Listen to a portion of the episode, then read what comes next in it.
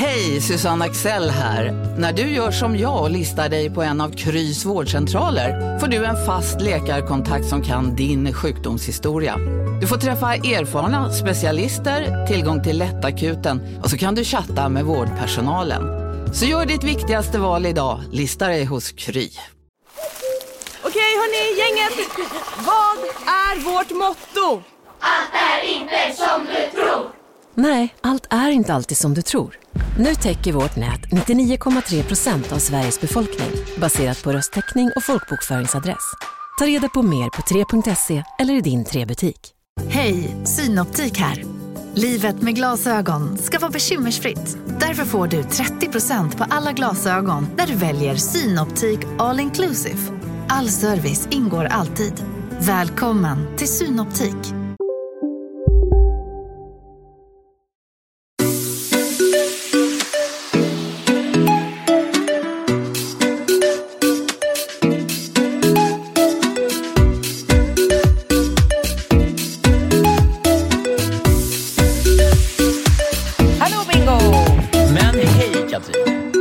Mår du?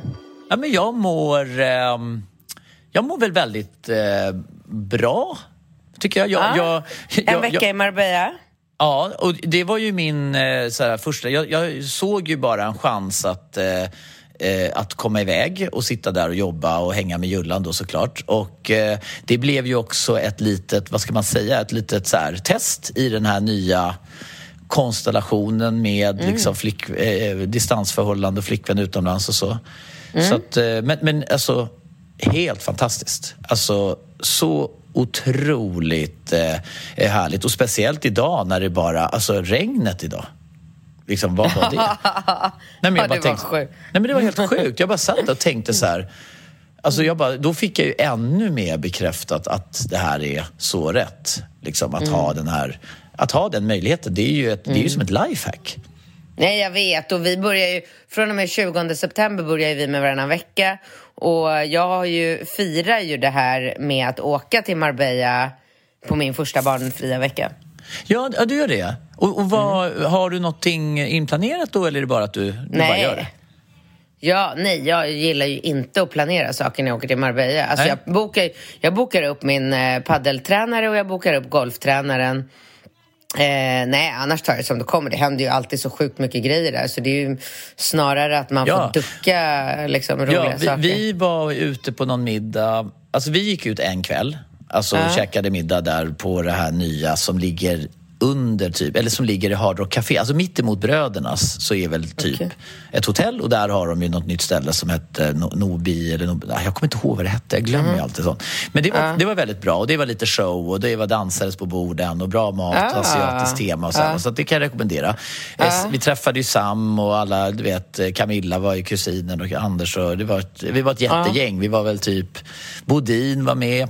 Vi var liksom säkert 20 pers på den där middagen. Ja. Och då är allting jättekul. Men sen var det ju några starka. Och vi var så här valet och kvalet om vi skulle åka iväg. Men då gick vi till det här Momento då som är den här stora nattklubben där liksom. Där man alltid hamnar. Ja men där hamnar man. Men jag kan säga så här, nu är det ju så deppigt att hamna där. Så att nu är det ju bara... Alltså det var ju så deppigt så att... Liksom, och sen när man kommer dit, man är ju inte... Jag menar, det är väl klart om man, om man förpreppar och är ute med folk som har koll. Men vi, alla, vi, vi åkte liksom i lite olika bilar, så jag och Julia kom dit först. Och då var det så här, ja, ehm, 500 kronor entré. Du vet, står det ju någon så här gullig spanjorska där och bara 50 euro per person. Och man bara, ja, tjena. Du vet, och det är typ tomt. Alltså, nu, alltså nattklubbslivet är ju ingenting man rekommenderar. Härliga middagar med härliga människor och trevligt umgänge, absolut. Men att gå på nattklubb, det vet jag inte om jag ens rekommenderar. Och jag tycker precis tvärtom. Tycker du att det är kul på Momento i september, liksom, när det är några... Nej, alltså det vet jag inte. Men generellt överlag så jag sitter ju på middag. Alltså middag ser jag som en transportsträcka bara för att få komma till nattklubben. Nattklubben är ju det jag tycker är kul. Ja, och det tror jag är delvis på grund av att du är singel och att du älskar att festa och dansa. Så här. Ja. Ja, exakt. Jag, jag tycker med rätt mix och så, så sitter jag ju hellre på en sån där härlig... För de där middagarna är ju rätt sena. Du vet, man så här, fördrinken vid 8-9, man kommer till restaurangen 10-11 och så är det liksom middag mellan typ 1 och 2. Eller så här, Ja. midnatt och 2. Liksom. Men, Ja. men de här middagarna, det är de höjer ju musiken. Alltså det är ju lite så här, det är ju partymiddag. Ja. Ja, det är ju liksom som torsdagsmiddagen Albom brukade ha där på Sturecompagniet. Ja, gud, de det saknar man ju. Ja, fy fan vad det var kul alltså. Ja, det var kul. Alboms, de här, vad kallade han? Ja, det var torsdagsmiddagen. Torsdagsmiddagen. Ja. Ja. Det var så jävla kul. Då visste man att det blev en bra kväll alltså. Ja, shit alltså, det var tider. Ja, det var tider. Det var faktiskt tider. Men eh, nej, sen... Eh, jag vet inte. Ska vi säga någonting om eh, valet? Har vi pratat? När, Alltså, jag tror det ska väl... Vi vet ju inte. Alltså, jag tror att det ska bestämmas imorgon hur det blir. Ja, alltså det är... Jag, jag, jag tycker att det är helt skevt. Det, alltså det jag har noterat när jag eh, har snurrat runt på nätet så är det ju... Eh, alltså det som... Det, det är så väldigt mycket människor som på något sätt ska tala om för andra. Att man, det är som att man inte får ha sin eventuella... Alltså en demokrati bygger väl väldigt mycket på att man så här... Så här tycker jag. Ja, du tycker så. Jag respekterar det. Så här tycker jag. Och så diskuterar man. Men vi Ja, har visst. tappat hela den. Nu är det väl... Mm. Är du fan dum i huvudet eller? Tycker du det? Vad fan de då? Man bara, okej. Det är som att... Det, det är som att man nästan... Och, och, och så tycker jag, den där utvecklingen sen Donald Trump började härja i USA. Alltså i, i USA har det ju alltid varit så att man kan prata om vad man tjänar och röstar och så. Men nu tycker jag att det börjar bli så med amerikanare också. Liksom man, man, man drar sig lite för att säga vad man egentligen tycker i de här samtalen eller så. Utan för att det blir en sån... Alltså det blir ett sånt... En sån här hatisk eh, diskussion. Liksom. Jag tror inte att det är bra. Nej, nej, jag har inte alls eh, läst eller satt mig in i någonting som vanligt. Jag la mig och kollade på den här partiledardebatten för att jag kände att, eh, ja men lite så som du säger, men efter att jag hade tittat på den så kände jag bara, då kändes allting ännu mer självklart än vad det någonsin har gjort och jag bara tyckte så här, alltså jag vill verkligen inte prata skit om någon men alltså den här Magdalena som är partiledare för Socialdemokraterna, hon jag bara tyckte så här, hon, hon klarade inte ens av att avsluta en mening. Alltså när hon fick 45 sekunder på sig för att liksom prata, då så här, tiden gick ut och hon pratade vidare. Och, alltså det var, jag vet inte, jag tycker inte alls att hon kände så här, ja, det här är människan jag vill ska leda vårt land. Inte alls. Nej. Och, eh, och jag tycker jättemycket om Ebba, jag tycker hon är grym. Men jag står inte, eller jag håller inte med henne i liksom för många saker som hon står för. Så då, och jag tycker att Ulf är grym. Jag tycker han har pondus, han, han är liksom konkret och tydlig. Han är lite alert också. Ja, ja. Ja. Sen, sen liksom- är det ju, alltså det som alla belyser det är ju problematiken då i de här regionala, alltså reg, regionalpolitiskt då hur Moderaterna då säljer ut vården och så. Va? Vårdfrågan har ju blivit väldigt stor och jag, jag är ju så här Alltså, jag har ju liksom historiskt sett alltid varit lite... Alltså, man har ju varit eh, moderat så väldigt länge och man har varit för privatisering och allting. Men jag börjar ju... Alltså jag börjar känna så här, alltså när man tänker med privatisering så att jag är ju inte principiellt emot det, men om man tänker så här att man kommer till en akutmottagning med med, ehm, med, Ram, nej, ja, med Rambo där och det är så där, det är stängt och det står någon där och så tänker man att, att det är någon jävla moderat som har, ska spara in pengar liksom. Ja. Ja, då blir man ju lite så här, men kom igen. Liksom.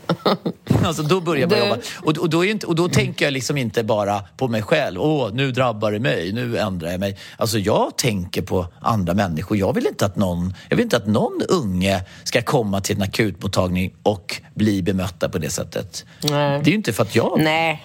råkar nej. ut för det, men det är väl klart Du- att man får ett Nog om det här. Ja, nog Alltså, det här, om det, det här för fan. är inte vi, det här kul. är ju liksom, vi ska ju prata knulla och kröka och, och ungar och familj. Det här ska inte vara någon jävla liksom... Mm. Nej, det är Men- inte men- politikerpodden Nej, vi har. nej, liksom. nej, nej, nej, nej, det är det inte. Men, men det är ju... Eh, eh, nej, det är det ju såklart inte. Men, men det är ju en... Eh, det känns ju som att hur det än blir så känns det som att det är ju en jävla utmaning att få ordning på allting. Alltså.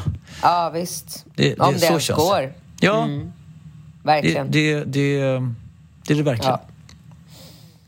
Och därför så tycker jag att man ska försöka att fokusera på sig själv och sin egen omgivning så mycket som det går och göra val som gör det bra eh, för, liksom för ens egna liv. För att ändra på hela samhället, eller det, det tror jag... Alltså, Ja, det, det- har, det har vi nog tyvärr passerat. Ja, jag vet. Men allt det du säger nu kan man ju eh, nog, kommer ju många såklart då välja att vända emot dig. Så att du har ju en poäng i att man ska ju i, inte för, alltså man ska inte fundera och fokusera på saker man inte kan liksom påverka för det kan ju göra att man, man blir ju lite deppig när man sitter och tänker på saker du inte kan påverka oavsett om det handlar om politik eller krig eller vad det än är så blir ju det en underliggande, alltså när du kan påverka någonting och du eh, lyckas genomföra det så, så är det en det är ju en bra känsla. Men, men däremot så är det ju viktigare än någonsin att vi reflekterar över hela liksom världsbilden, vad som händer. Det, det som är, tänker jag, jävligt skevt Alltså nu, ska vi, nu hamnar vi där igen, men jag menar Nej att... men sluta bara. Nej, nej men, men man kan inte säga, man kan, du kan inte liksom 2022 säga tänk på dig själv, fokusera på ditt och så kör ditt eget race. Alltså så Om, kan om man, du försöker vara en så bra människa som du kan Ja. så bidrar du ju indirekt till helheten, tänker jag. Ja, ja, men det är väl klart. Men jag menar ju bara att man... Du och jag är ju... Ibland så målas vi ju upp som personer som bara det, tänker på oss själva. Och det, det är vi ju inte. Vi är ju inte människor som bara... Alltså så fort det händer dina unga någonting, ja då blir det så. Va? Men det är väl klart som fan att du och jag är väl i allra högsta grad måna om att det ska bli bra för, för alla. Absolut. Sen kan man ju ha olika åsikt om vägen dit och hur det ska fungera. Men, men jag, Mm. Ja. jag, Mm, mm, ja, mm, skit, skit i det. Vi kör. Mm. Nu går jag på första frågan.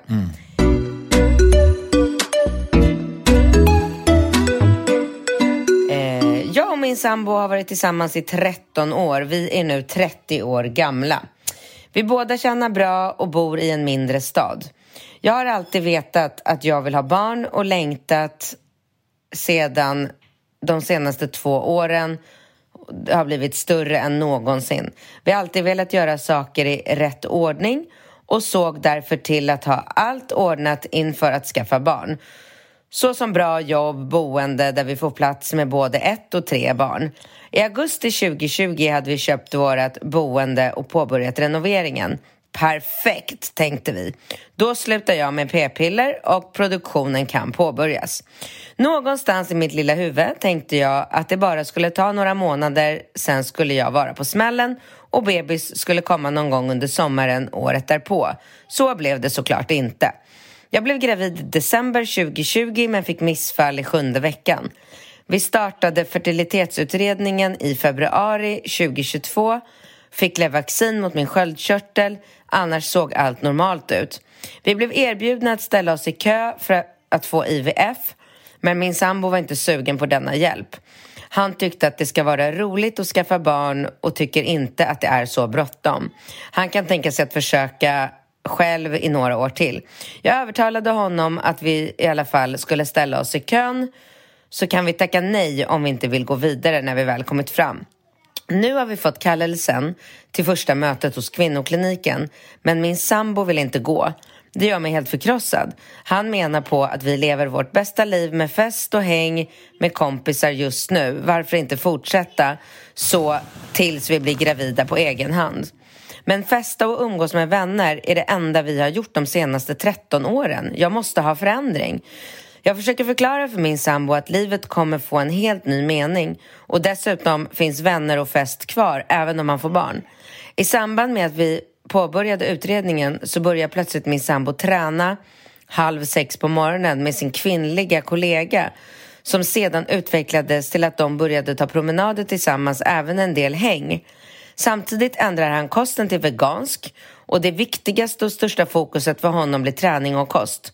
Det blir som att lära känna en helt ny människa efter 13 år tillsammans. Jag blev såklart orolig att han var på väg ifrån mig men efter många tårar och samtal så har jag förstått att han inte är på väg någonstans. Jag förklarade att han stött bort mig för det blir enklare för honom om jag tar beslutet att lämna honom för att han inte kan uppfylla min önskan om barn. Ingen av oss har någonsin under vårt förhållande varit svartsjuk. Vi har alltid uppskattat att umgås med varandra tillsammans med kompisar eller var för sig på varsitt håll. Men i samband med allt kaos i vårt liv så blev jag påtagligt svartsjuk på att han tränade, gick promenader och umgicks med hans kollega samtidigt som han stötte bort mig. Jag berättade för honom hur jag kände kring detta men trots det så fortsatte han ta promenader med henne men nu utan att berätta för mig. Jag pratade med hans kollega och, och hennes sambo om mina känslor och det visade sig att hennes sambo kände samma sak. Nu vet jag inte vad jag ska göra. Vi har kommit fram till att våra samtal, i våra samtal att vi vill vara med varandra. Men min enda stora dröm i livet sedan barnsben är att jag en dag ska bli mamma. Och nej, jag vill inte vänta till jag, till jag blir 35. Jag vill ha barn nu. Hjälp, vad ska vi göra? Mm.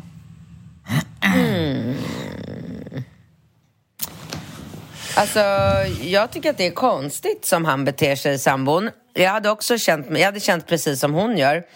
Ja. Jag kan inte alls förstå varför, alltså varför han ska göra en så stor grej av eh, den här IVF... Eh, alltså, jag tycker det är självklart att de ska gå. Ja, om hon verkligen vill ha barn, de har bestämt att de ska ha barn, de har försökt ett tag, de har fått ett missfall, det har inte gått på naturlig väg, så finns det ju ingenting dåligt eller fult i att, att eh, ta hjälp av IVF. Det kommer ju bli samma fantastiska liksom, upplevelse och, och bebis och allt det där ändå. Så att Ja, ja jag vet jag, inte. Jag, jag alltså, det, det, det är något lurt med nej, allt det Det är någonting som skaver här och jag kan säga att en sak som jag reagerar på väldigt mycket det är ju att han tyvärr visar en så omogen och dålig sida.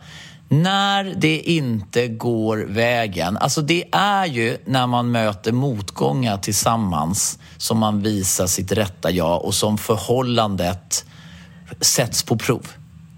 Och det är ju mm. det, hon har det ju svart på vitt. Alltså okej, okay, vad händer om ungen kommer ut och är lite skev liksom på ett eller annat sätt? Alltså det kan ju hända någonting med liksom förlossningen eller du vet, förlåt jag ska bara skriva till eh, eh, Julia att jag poddar. Så. Måste du göra det nu liksom? Nej men jag är inte som den här killen. Oh. Jag är inte som den här killen som jag nu Nej, beskriver. Nej men du sitter i, finns... du sitter i jag ett, skriver... liksom ett jobbsammanhang nu. Då behöver man inte svara direkt. Jag Då kan man vänta sitter... 30 jag minuter. Jag sitter halv nio på kvällen och har inte... Och min eh, eh, gulliga Eh, eh, flickvän som jag ska skaffa barn med, hon ska ju inte känna att jag är som den här killen i texten som bara så här, nej jag har ett litet spännande samtal med mitt ex som inte inkluderar dig. Och så ska, jag börja, så ska jag börja gå promenader eh, med dig när vi ska skaffa barn och sen blir det svårt att skaffa barn och så glider vi ifrån varandra. Nej, nej, nej, nej. Jag nej, nej. svarar. Poddar, ja, hjärta. Nej, men det jag skulle säga är att jag, jag tycker att det här är ju så liksom fantastiskt bra att hon får svart på vitt vad det är för kille som hon tänker att hon ska skaffa barn med. De var unga när mm. de träffades. Han vill fortsätta och eh, eh, han vill fortsätta och parta och livet är så kul och allting. Hon vill gå en annan väg. Liksom, när det blir lite motigt, då, då tar han det direkt som ett argument för att då tycker han, men det var ju inte så lätt att skaffa barn som du sa. Kan vi inte vänta mm. lite då? Om det ska mm. vara sådär krångligt och vi ska hålla på och boosta och gå på möten och grejer. Nej, nej, nej. nej. Det ska vara kul att skaffa barn. Det ska mm. vara kul. Alltså, vem mm. fan säger så? Det ska nej. vara kul. Jag vill inte ha ett barn som får Downs syndrom. Det kan jag säga rakt upp, upp och ner. Kommer ut en unge som från ICA-reklamen och heter Jerry, då kan han bara... Ja, då får vi skicka han iväg. För det är inte kul. Det är inte kul. Barn ska vara roliga. De ska inte kissa på sig ligga och skrika på nätterna. Det ska vara kul. Alltså man bara, tjena mittbena, det hör du ju själv. Sveriges mest omogna kille liksom. Och sen Ja. börjar han ta promen långpromenader med någon jävla PT-polare. Ja. Alltså det är så här, han gör ju Nej. bara alla fel i boken. Men hon ska inte vara ledsen för det. Hon ska bara vara jävligt glad och tacksam att hon inte har barn med den här jävla dumskallen. För hon har ju det svart på vitt. Det är väl klart som fan att man ska, man ska vara i en relation med en person som uppskattar och längtar efter barn lika mycket. Annars är det ju fel. Absolut, du har helt Ja. rätt. Jag, jag har liksom ingenting, ingenting mer att tillägga. Det är bara du... att avveckla, tyvärr. Ja, ja, ja, Alltså det, det, det, det, jag, skulle kunna ta en for, jag skulle kunna ta fram ett jävla Word, alltså någon så här, liksom Google-formulär där man bara så här klickar in så här. Vad innebär det att skaffa barn? Det ska vara kul. Kli- Tack, nästa kille. Alltså, det, liksom så här, om det blir problem när vi försöker skaffa barn så här, ja då skjuter vi på det för att då är det, då, det ska vara kul. Ja, Ja. då vet vi ännu mer så här. När jag är i en känslomässig situation, vad gör du då? Ett, går ut och går långa promenader med någon porrig kollega. Två, sitter och stöttar dig i den här liksom, situationen och man ser dina fötter. Tre, alltså, Det är ju bara att göra ett jävla formulär så är det Ja. bara hej då på alla punkter med den här snubben. Absolut. Jag går på nästa fråga. Ja.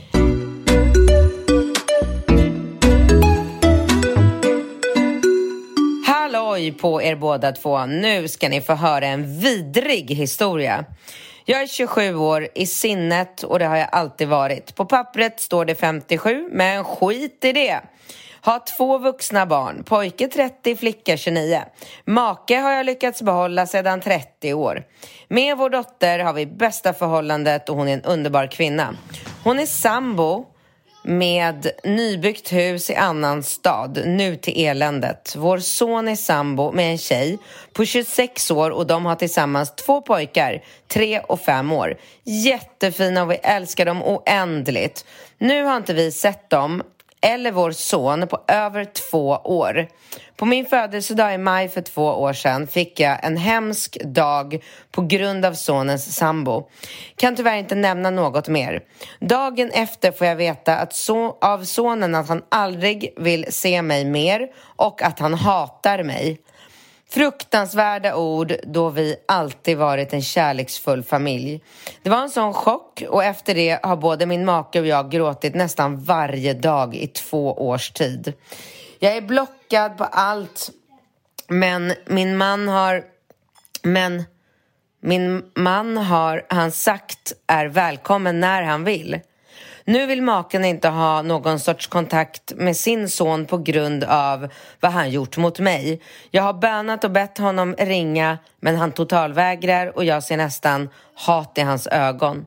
Ingen av oss vet om vi kan förlåta och vi vet ju inte heller om vi någon gång får det valet. Vi förstår nu att sambon och mamman till våra barn är psykopat och vi har läst på om hur sådana monster fungerar.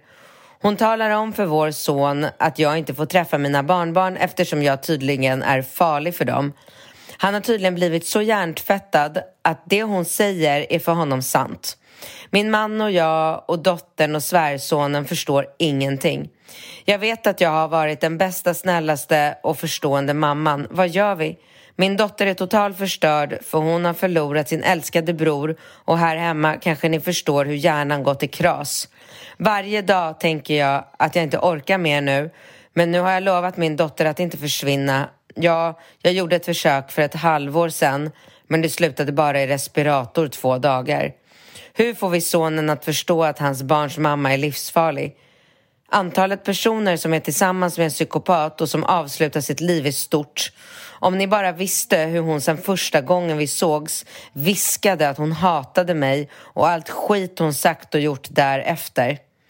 Och ja, jag bad min terapeut ringa sonen för ett möte. Vi tre, det gick han inte med på. Känns förfärligt att vi inte har gjort något att jag Känns förfärligt att vi inte har något att göra åt eländet. Ni är förresten så sköna och härliga så jag hoppas så att ni kanske har några tips. Vill ni veta den långa versionen kommer jag gärna och hälsa på er. Kramar från en Skånetös. Shit, vilket, gud Ja, vilken och, så, hemsk... och sen under där skriver hon ju någonting till. Alltså det lilla...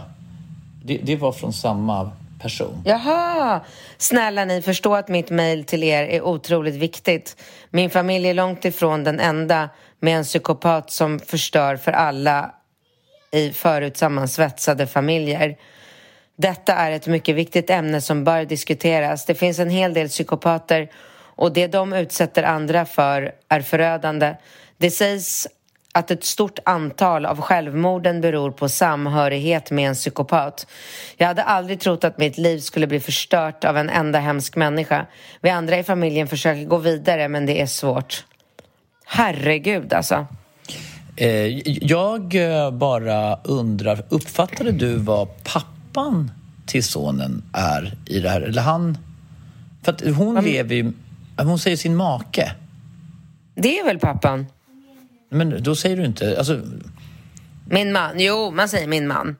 Jo, att så här, sonen har blockat mig men inte min man. Jag har bönat och bett min man att han ska kontakta honom men han vägrar för det som han har gjort mot mig. Jo, jag uppfattar absolut som att det är pappan. Vadå, hur skulle han annars uttrycka sig? Pappan till min son? Ja, men, men, men, ännu men, men om det här, om vi leker med tanken att det här inte är pappan, hur skulle hon uttrycka sig om det inte var pappan? Min nya man. Ja, min nya man. Mm. Ja, Okej. Ja, för jag börjar tänka så här, alltså... ja, Alltså, ja, skulle jag... Alltså, jag bara tänker så här, om jag pratar om våra barn då säger jag då så här när jag ska återberätta. Ja, och sen min eh, eh, sambo eh, Katrin. Eh, Hon är också helt förtvivlad över Ja. situationen Ja. med Ringo Rambo. Ja, såklart. jag, skulle, absolut. jag, jag, jag, jag tror att jag skulle säga, och barnens mamma är ju Jo, såklart men också. okej. okej, men Eller jag, jag bara undrar. Jag bara undrar. Du snör in dig på fel eh, liksom, fokus här nu och det, jag, jag tror absolut att det här är pappan. Ja. Absolut, så Ja, vi, nej, nej, då nej, utgår ja, vi för- bara för från det. Jag, jag tycker bara att det... För jag vet att jag snöar in på det, men det låter ju... He, han har... Han, hon har sagt att... eh, Eller eh, min son säger att det är okej att ha kontakt med min make. Ja. det säger man väl inte? Jo, Med min ma... Va? jo men Alltså, snälla kan vi inte... snurrig. Pra- jo men s- skit i det, det är ju inte Ja, det ja, okej. som är problematiken Nej, problematiken är ju en psykopat och psykopater är ju fruktansvärt obehagliga. ja, Så det kan precis. jag gärna prata om. Ja, men vad ska hon göra? Hur ska hon kunna få... Hon måste ju få på något sätt få kontakt med sitt barn. Alltså det här är ju fruktansvärt. Och kan hon inte åka dit? Alltså jag, hade jag varit hon och Mm. det här var liksom Ringo, Rambo eller Falke. Jag hade ju åkt dit, jag hade suttit utanför hans jobb, jag hade smygit runt. Jag, alltså, liksom bara för att försöka få kontakt, för att få ställa mig själv med mitt barn och bara så här Älskling, det är jag. Jag är din mamma. Jag har älskat dig och fostrat dig hela ditt liv. Har jag någonsin gjort någonting fel eller dumt eller något som, som, inte har, som du inte tyckte har varit bra? Du vet sådär, att man försöker liksom hjärntvätta tillbaka eller tvätta ur honom ur det här smutsiga som man uppenbarligen har blivit liksom inlindad i. Absolut. Och eh, jag, jag tycker utgångsläget för det du säger det är ju att man, eh, att man aktivt försöker öppna upp för någon slags eh, kommunikation. Men, men det är ju, alltså jag tror att det är ju fruktansvärt eh, svårt alltså för människor som hamnar i, i ett sånt här stadie. Och liksom, Ja, men alltså fruktansvärt svårt. Jag hade en tjejkompis när jag var tonåring vars föräldrar skilde sig. Hennes pappa blev ihop med en kvinna som bara så här, du får välja din nuvarande familj eller mig. Hon, eh, han valde henne. Så den här pappan och den här nya frun flyttade till Monaco och sen fick min, eh, min vän, alltså min tjejkompis, inte ha någon kontakt med sin pappa mer igen. Och de har fortfarande Casino, go, go, casino, go, go! casino. Go, go!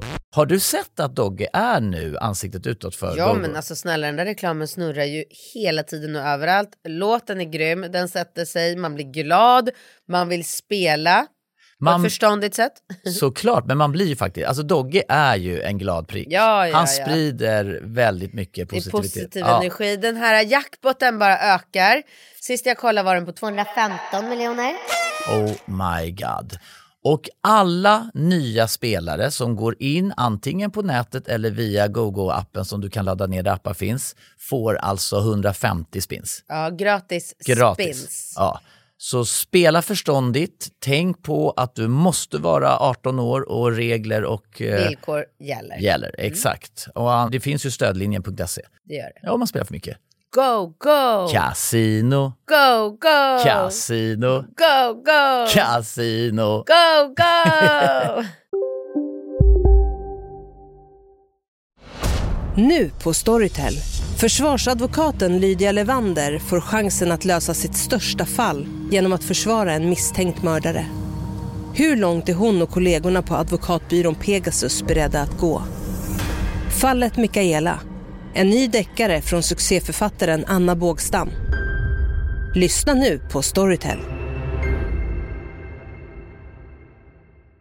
Big Mac har miljarder fans över hela världen. Under mer än 50 år har den skapat popkulturell historia. En legend med 100% nötkött och den mytomspunna såsen. Nu finns Big Mac för bara 39 kronor på McDonalds inte kontakt fortfarande. Vi är 40 plus nu. Alltså det händer. Det händer. Ja, jag vet, jag vet. Alltså, det jag blir bara helt det är mörkrädd. Nej men alltså när jag- hon, var så, hon var så ledsen när vi var barn. Nu har hon ju såklart lärt sig att leva med det. Men Hur du vet, gammal hela- var hon eh, ungefär när det här hände? När det här hände, alltså jag skulle säga att vi var runt 15 år när det hände. Mm. Världens finaste pappa. Vi älskade honom allihopa. Han var helt underbar. Du vet, det var en sån här, en sån här pappa som man, man umgicks med, man träffade. Inte en sån pappa som bara liksom promenerar förbi och säger hej och muttrar lite och går vidare. Utan en engagerad, bra människa som från en dag till en annan bara liksom försvann. det, det är så... Alltså det är så obegripligt. Men, men, men alltså... Jag, jag har väl kompisar och man har väl kanske stött på en. Alltså, psykopaterna, det, man pratar ju mycket om kalldusch och varmdusch, att de liksom bygger upp. De har ju nästan någon slags... Alltså man, man kan ju, om man läser på, identifiera ett beteende hos psykopater. Och det är ju eh, det är väl jävligt liksom, eh, obehagligt att, att det nästan finns som en formula för hur en, en psykopat liksom får greppet om en, eh, en, en person.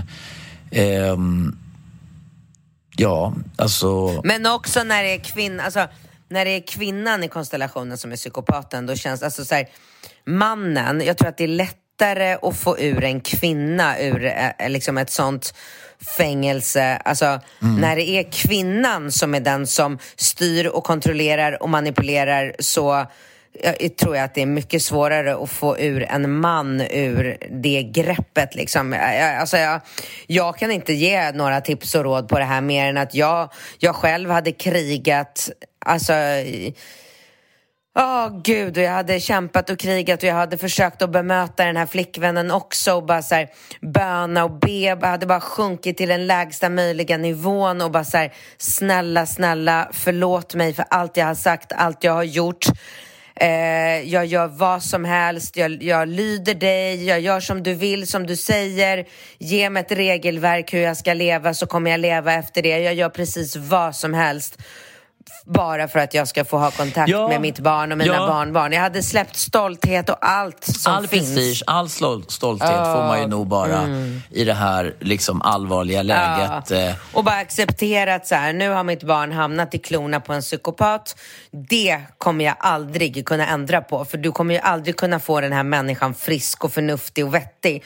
Och då är det lika bra att ta det enda alternativet man har och bara lägga sig platt och bara så här, snälla, snälla, försök och liksom se att det är bra för dina barn också att ha en, liksom, en aktiv, eh, vad blir det, farmor som eh, vill finnas där och vara med i uppfostran och hjälpa till och ge kärlek och, och allt sånt som är så otroligt viktigt och försöka liksom manipulera tillbaka lite eh, alltså den här Ja, tjejen. det, det, det jag reagerar på, det är...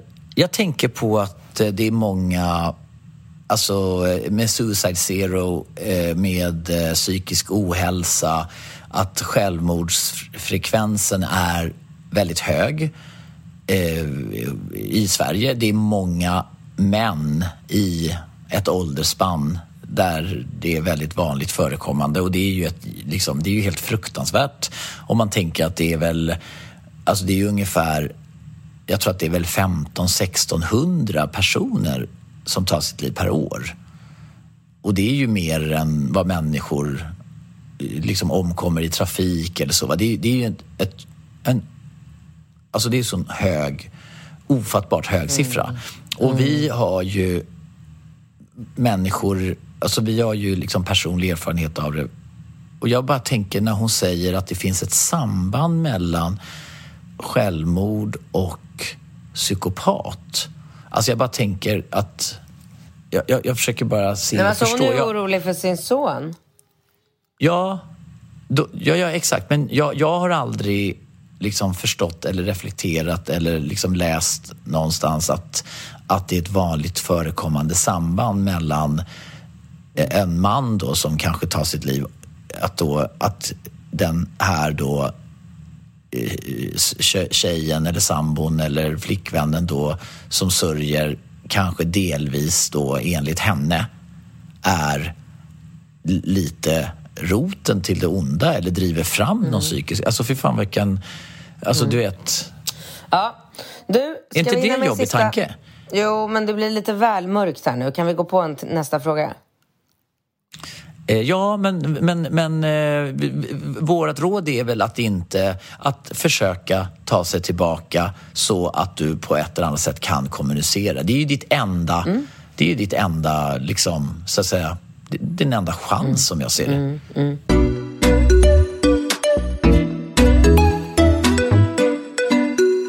Yes. Bingo och Katrin, jag har ett litet problem i min relation och jag behöver er hjälp. Ska verkligen försöka hålla mig kort. Min fråga är nog mest riktad till Bingo, men vill gärna även höra Katrins kloka input. Jag och min sambo har varit tillsammans i två och ett halvt år. Jag är 26, han är 25. Jag är alltså ett år äldre än honom. Vi älskar varandra väldigt mycket och har ett väldigt bra liv tillsammans i övrigt. Däremot har vi ett problem. Detta problemet är stort för mig och väldigt litet för min sambo. Min sambo är uppvuxen i en kärleksfull familj. Han är yngst av sina syskon och familjen har alltid haft det väldigt gott ställt. Eh, det vill säga, han har alltid fått vad han har velat ha och haft många människor runt om sig som bryr sig om honom. Eftersom han bara har äldre syskon så har han heller inte behövt ta hand om någon annan än sig själv. Han har alltså aldrig riktigt behövt bry sig om någon annan på det sättet. Detta har då lett till att min sambo är väldigt uppe i sig själv. Han kan till exempel inte dubbelkolla med mig om jag kommer hem säkert ifall jag har varit ute hur jag har det ifall jag är iväg över några dagar. Han är helt oförmögen till att tänka själv över de små sakerna som gör att jag känner att jag är viktigare, viktig för honom eller viktigare än vad han själv är. Det är svårt att förklara för han gör inte några specifika saker egentligen. Han gör det inte heller för att på något vis såra mig utan han tänker helt enkelt inte på det.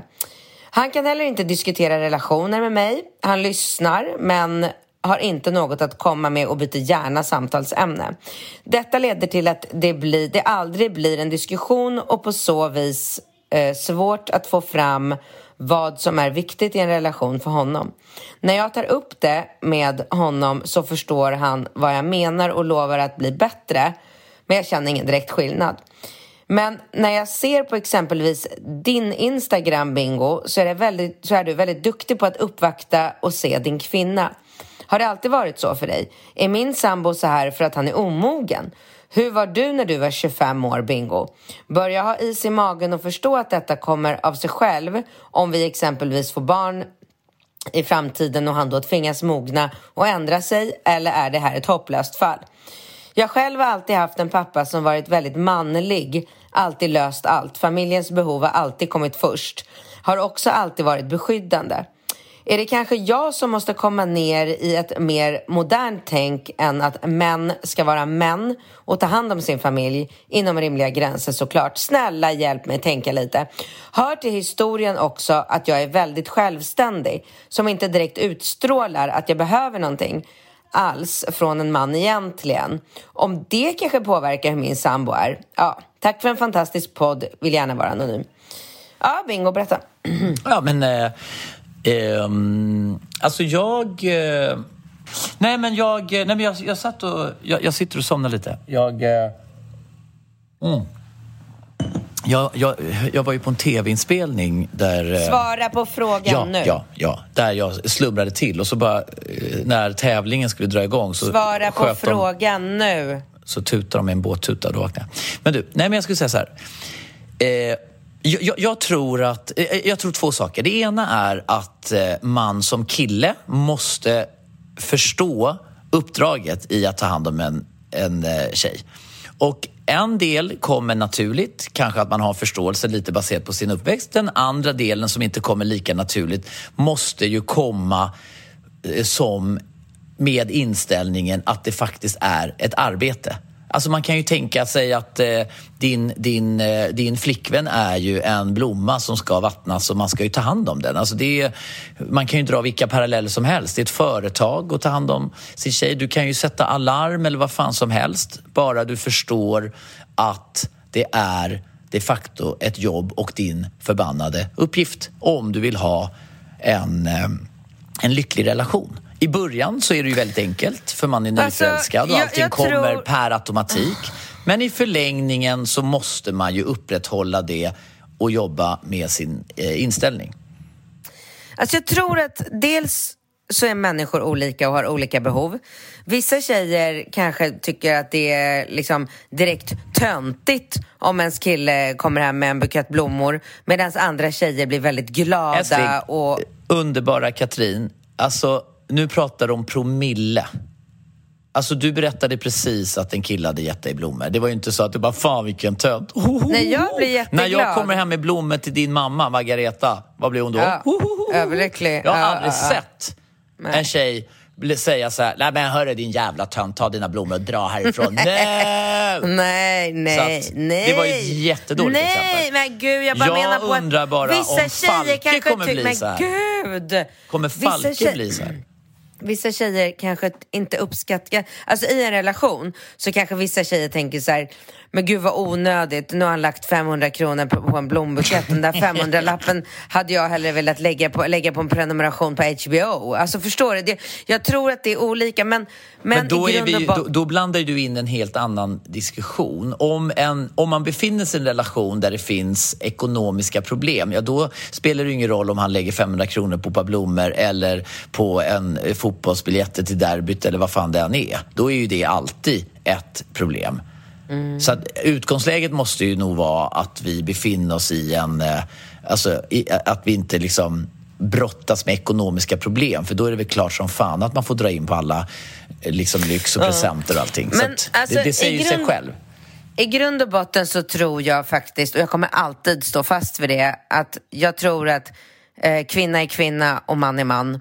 Och man ska faktiskt bete sig utifrån eh, liksom det här traditionella konservativa regelverket. För jag personligen tror att det är det som eh, skapar romantik, kärlek och eh, en bra relation. Det är vad jag tror. Så att för att svara henne konkret på hennes fråga och på hennes situation så nej, jag tror inte att den här killen kommer att ändra sig. Eh, jag har varit i relationer där jag har bönat och bett min pojkvän eh, om att han ska uppvakta mig på något sätt. Förklarat för honom hur mycket jag uppskattar och hur glad jag blir om han bara kan komma hem med en... Så här, Ett litet förtydligande, det är alltså inte mig hon pratar om här Nej, när hon beskriver den här mannen. Verkligen inte, verkligen. Du Ett är litet förtydligande. Jag kommer aldrig glömma när vi var i... Eh, Eh, det här är ett ganska roligt exempel. När vi var i eh, Beirut på dopet där. Det här var i och för sig i början på vår relation, vi hade inga barn och sådär men när jag blev magsjuk och låg hemma på hotellrummet och spydde och du eh, stack ut för du skulle köpa någon mat till mig och kom tillbaka med en så här McDonalds papperspåse och jag bara vad fan tror du att jag vill äta McDonalds nu? Du vet, låg där och kräktes och bara och du bara, men öppna påsen bara så här. Så öppnade jag påsen och så hade du köpt en Marc Jacobs-väska till mig och lagt i. Mm. Ah. Just det, det, hade jag, fan, det hade jag faktiskt glömt själv, men det där låter lite som jag faktiskt. Ja, det där är ju drömmen. drömmen sån här, Mm. Ja, det är ju så tjejer vill ha det, självklart. Och jag tror inte att han kommer eh, ändra sig, just baserat på min egen erfarenhet. För jag hade då eh, en pojkvän där jag var så här, vad fan, när du går hem från jobbet kan du inte bara gå in på någon så här liksom vad som helst. Så här, köp en ring till mig för tusen spänn. Alltså så här, vad som helst. Gör någonting för att göra mig glad när du vet att jag blir glad av det. Nej, det är, alltså, jag fick aldrig någonting av den här Nej. snubben. Jag fick aldrig blommor. Det var så här, eh, på min födelsedag och på, eh, ja, men, ja, typ på min födelsedag fick jag fick jag en bukett blommor eh, och eh, när det liksom vankades eh, presenter så var det alltid praktiska presenter som Ja men som gynnade liksom honom lika mycket som, alltså du vet så här, klassikern att så här, Köp två biljetter till derbyt. ja, eller, nej, ja, men, eller två biljetter till någon annan resa eller, eh, eller, eller ja, det kan ju vara en fantastisk resa, det var inte så jag menar men, men du vet att man så här, får en dammsugare Ja. Det är så jävla roligt med när tjejer skriver och berättar att de får Nej, jag fick en dammsugare i födelsedagspresent eller julklapp. Man bara, ha. ja, men det är ju inte så kul. Jag tycker det är så jävla roligt. Fattar sjuka snubben som går och köper en dammsugare eller alla såna här praktiska saker till eh, En här, en kastrull. Ja, En en kastrull. brödrost. En- Ja, en, en ny stek- stekpanna. Ja, en ny stekpanna som är grym. Ja, Nej, men jag håller med. Jag, jag, jag, då vill jag bara flika in eh, som ett litet tillägg. Jag, jag tror att det är ju en fördel om man hittar en kille där en liten del, alltså där den större delen av det här kommer sig naturligt. Att det liksom finns en naturlig och, in, liksom, och en, en vilja att glädja sin tjej. Liksom. Se- Sen så tror jag att i förlängningen, om man är ihop i många år, så kanske man måste liksom ge eh, ge den här viljan lite hjälp på traven. Man må- måste kanske ha något slags system för att inte liksom tappa. Då, då blir det lite mer, mer arbete. Men jag är nyfiken på två saker. Nummer ett, jag har aldrig reflekterat över att man blir så olika eftersom jag är äldst i en kull av barn om fyra. Så jag är ju storebror och har tre småsyrror. Det jag känner att jag kanske har en fördel av det är att jag har alltid under hela min uppväxt liksom spenderat så mycket tid med mina syrror och med min mamma. Så att jag har ju haft liksom fyra tjejer i mitt liv liksom konstant under hela min uppväxt. Och jag älskar att vara med tjejer och tycker det är, liksom, är fantastiskt. Eh, och, och jag, jag tror att man lär sig mycket av att... Alltså, jag, jag tror att eh, killar som växer upp liksom, med en brorsa utan syrror och så här. Jag, tror- jag tror att man har en fördel i och med att man har växt upp med syrror. Det, det tror jag kan vara till en fördel i med liksom, den här naturliga kvinnosynen och synsättet liksom generellt. Sådär, va? Men det jag undrar är, Falke är ju nu våran minsting.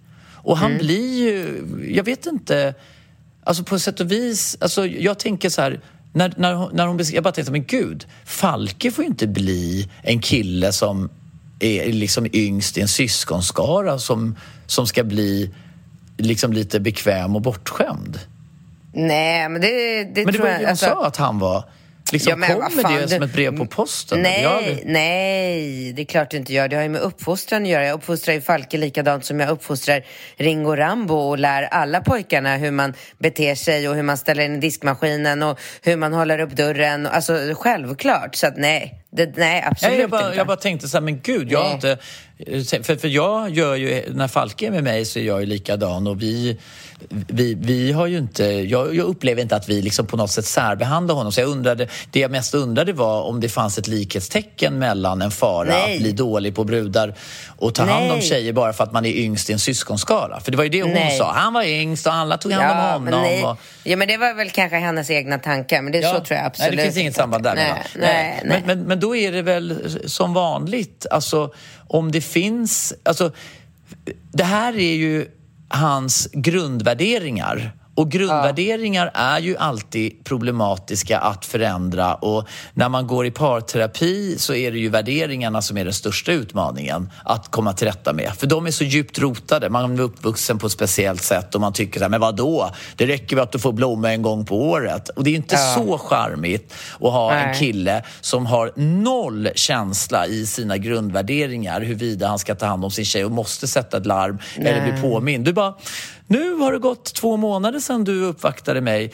Glöm inte att gå och köpa en blomma. Okej, som en jävla robot. Ja, alltså, inte så... Men sen, sen också det här som hon skriver att han inte att han inte frågar eh, hur hon mår, vad hon är, om hon kom fram ordentligt. Alltså, alla sak, sådana saker, det bidrar ju till att man har en mysig och kärleksfull relation. Så att det hade jag också, jag hade tyckt att det var väldigt liksom, ledsamt och sårande om min pojkvän inte eh, brydde sig om ifall jag Kom jag fram i tid? Hur, eh, hur gick det på det där jätteviktiga mötet som jag berättade om vid frukosten att jag skulle ha? Eller eh, hur gick det på paddelmatchen? Eller, Ja, alltså men- jag, men- jag hade tyckt att det var väldigt liksom, ledsamt om jag så här, varje gång jag kollar på telefonen så kommer det aldrig något sms ifrån honom utan jag måste mm, Men, liksom men då, då är vi ju inne på, alltså när du säger det, jag tror att vi har be- berört det här eh, ämnet lite förut. För jag, när jag hade liksom en singelperiod, eh, alltså den singelperioden som jag hade innan jag liksom fördjupade min relation med eh, Julia, då, då var jag ju väldigt aktiv och så här, och jag märkte ju det, du vet, om det var en, en tjej som sov över till mig och jag gick upp och gjorde, smög upp innan hon hade vaknat och gjorde en frukost på sängen. Det var ju typ som att, det var ju, alltså det var ju typ det sjukaste tjejen, alltså jag tror ju, jag, jag, jag, Alltså, upplevde... Det här får mig att tänka på den där, kommer du ihåg för jättelänge sedan när Ja. vi hade den här skitroliga frågan med den här tjejen som hade blivit så jävla glad Ja. att han hade kommit med Med frukost. och på du bara, ja. ja. och du bara, han hade säkert bara varit ute och rastat hunden och köpt med sig en jävla macka Han tyckte på synd vägen. om hunden. Han, han fixade en frulle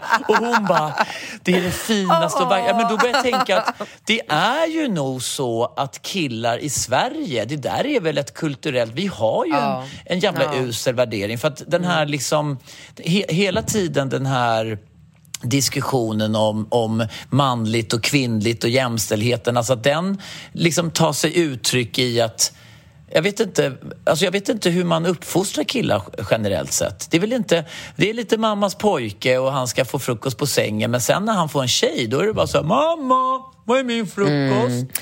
Men sen är det ju hela den här jämställdhetsdebatten har ju förstört jättemycket i Sverige tycker jag. Ja, på på Alltså- den punkten har vi det. Ja, absolut. Det ska vara så jävla jämnt och eh, alltså så här, om man ska dela notan och man ska minsann inte bli bjuden på någonting för då är vadå, jag är kvinna, jag kan väl betala Ja, för mig vet. själv. Alltså jag hatar ju allt det där. Ja. Jag tycker att det är... Uh. Jag tycker däremot att jag älskar att uppvakta tillbaka och göra fina saker tillbaka. Det finns ju ingenting som säger att jag inte kan Nej, kanske, exakt. Och det- alltså, så här, det kanske inte det- behöver köpa en bukett blommor till Ja. min kille men jag kan ju verkligen komma hem med en, liksom en fin present en tisdag efter jobbet bara för att jag råkade gå förbi Louis Vuitton-butiken och vet att du älskar Louis Vuitton och Mm. skulle bli så jävla glad om du fick den här nyckelringen som du skulle, skulle passa för nu har du en ny nyckel till ditt nya kontor. Alltså så här, man, måste ju, man måste ju hålla på sådär hela tiden för det är ju det som skapar en fantastisk relation och ingenting annat. För allt annat har man ju med alla andra. Ja, så är det ju verkligen. Och det är Mm. ju det som är nyckeln till en framgångsrik Ja, och lycklig relation i det absolut. långa perspektivet. Och jag Ja. tror ju tyvärr, precis som du säger, att om det är så att det inte kommer naturligt. Alltså, se- sen vill jag understryka att det är nog inte lätt att hitta en kille som har det. För att de är ju skevt, alltså svenska killar är väl överlag helt usla på det där. Jag tycker det är väl ett återkommande dilemma eller ett återkommande problem i relationspodden att tjejer är liksom... Och, och att tjejer då... Missnöjda. Ja, men och de är missnöjda men, och de, de finner sig i det här. Liksom så här, det är ju tjejer som bara så här, ja vi har det ganska bra, vi, vi- vi, vi hade lite problem när vi skulle skaffa barn och då säger min kille att det här känns inte kul. Alltså det är ju liksom så här, men hur ska jag göra nu för att jag, alltså det mest naturliga, alltså om, om tjejer liksom ställde högre krav på killar, liksom, då, då kanske det kan växa fram en ny generation killar. Alltså det måste ju liksom ske en förändring Ja. där. Om, om varenda jävla brud i landet sitter och tuggar i sig de här dumskallarna som är helt, helt urusla så här, då blir det ju liksom ingen, då sker det ju ingen förändring. Nej, absolut. Alltså man ska, helt inte, rätt. man ska ju faktiskt inte nöja sig. Men, men med, det Nej. sagt så är det ju Man inte ska lätt. ställa högre krav. Ja, Absolut. det är klart man ska. Det är Ja, klart man ska. Man lever bara en gång. Exakt. Så ska du sitta Exakt. där och dividera med den här snubben då liksom så här. Alltså, jag tycker det är ju en jäkla... Det är ju ett dåligt... Alltså det är inget bra betyg på en relation när man bara så här får och tjata om. hell, hellre ett härligt singelliv än ett sånt där parliv, säger jag. Som jag i och för sig ofta säger. Ja, det säger du ofta. Fan, du, Du, med ja, du borde liksom... Med de orden ska jag eh, natta killarna. Ehm, för imorgon har jag en jättehektisk dag. Imor- imorgon börjar ju min eh, förberedelse för min 45-årsfest. Imorgon ska jag eh, göra brynen, sen ska jag naglarna, sen ska jag fixa håret. Ja, du vet. Nej, det så ska jäkla kul. göras. Och jag ska ner till, till eh, kostymförrådet och hyra kläder. Jag och din eh, gulliga farsa. Ja, han var Mm. jättenöjd för övrigt med den här ryggdoktorn, Christer. Oh, alltså ryggdoktor, eller min ryggspecialist. Eller min benknäckare Christer på Optimal Fysik. Jag kan verkligen rekommendera Optimal Fysik. Alltså, eh, Mm. Det var något helt annat ljud i käglan nu efter den där besöket Ja, du okej. hade fixat. Liksom. Så att Vladde var väldigt glad och ska dit igen och nu kändes det liksom som att det var väldigt mycket mer positivt. Bra. Men, men, eh, så, ja, men vi ska kolla på, på det också. Och eh, jag ville bara säga... In, intressant, för våra lyssnare att höra hur min pappa mår i höften. Ja, fortsätt. Ja, ja, ja. Nej, men eh, från den ena höft, eller från den ena kroppen till den andra kroppen. Alltså, Ringo var så rolig nu för att i i min mancave så har ju jag ett gym och eh, nu har faktiskt, eh, eh, nu sa Ringo till mig, han bara, alltså det är bra. Det är ju faktiskt bra att du har det här gymmet nu. Ja, för jag kommer ju successivt börja att liksom träna mer muskulärt. Liksom. Bra. Och då, då kommer jag ju behöva de här vikterna. Och jag bara, men gud. Så att nu körde jag och Ringo och Rambo bänkpress. Du vet så här, med olika vikter. Jag bara, herregud, jag har en son som ligger och bara trycker bänkpress. Och är faktiskt väldigt stark också. Det, det är ju faktiskt eh, Underbart. lite häftigt. Också kul för våra lyssnare. Ja, och ta del av den men, och, informationen. Jag hade också en aha-upplevelse nu i lördags när jag eh, eh, vi kutade runt och vi var på, eh, min syrras do, eh, dotter Laura hade loppis på Karlaplan så vi var där och shoppade loss och sen så var vi och tittade på Leas eh, fotbollsmatch på Hjorthagen och sen var vi och käkade på Joe and Vi gjorde massa med grejer och Rambo hade match och Sen kom vi hem alla här helt slut. Jag köpte duntäcke för 10 000 kronor. Bara en sån sak. Tydligen det man gör nu för tiden. Jajamän. Ehm, Eh, nej men och så kom vi hit och så precis när jag kom innanför dörren så skriver Daniel Paris och undrar eh, om jag vill ta en kaffe. Så jag bara, fan, jag undrar om inte tiden är inne att jag kan gå ut på stan och ta en kaffe med en kompis och lämna barnen själva. Så att jag gick ner till Nyko, satte mig eh, Satt en timme och fika med Daniel och Ringo, Rambo och Falke var hemma i lägenheten och spelade Roblox och jag lämnade ju så här äh, mackor och äh, liksom saft men det är och ju allting fantastiskt. preppat. Ja, ja men alltså, Ja, men det, är lifehack. det, jag, men alltså, det är ju roligt att du säger det, för det är ju lite så jag tänker kanske. Men, men du menar, alltså Falke är ju eh, för liten att lämna eh, alltså, i, över natten och så. Men kan, kan man lämna Ringo och Rambo på natten? Eller vad, vad, är, vad, vad säger lagen? Kan Ingen en. 12-åring vara barnvakt till en 8-åring? Alltså jag vet inte, men eh, vi lär ju få mejl om det nu. Eh, och det är ju bra, för det, eftersom podden kommer ut på torsdag så får du veta och då har du i alla fall fredag, lördag på dig att hitta en barnvakt Ja, ja, men alltså jag löser väl en, en, en barnvakt Ja, såklart. klart. Men, men jag menar bara... Okej, okej, okej, okej. Okej, okej, okej, jag måste gå. Ja, jag, men, ja, ja, ja, ja, jag måste hem och... For- Fortsätt att skriva era fantastiska frågor till oss. Mm. Binkat at relationspodden.com så hörs vi nästa vecka. Och då är jag 45! Ja, det är ju rätt coolt ändå. 45. Ja, you go girl. Ja. Hej då.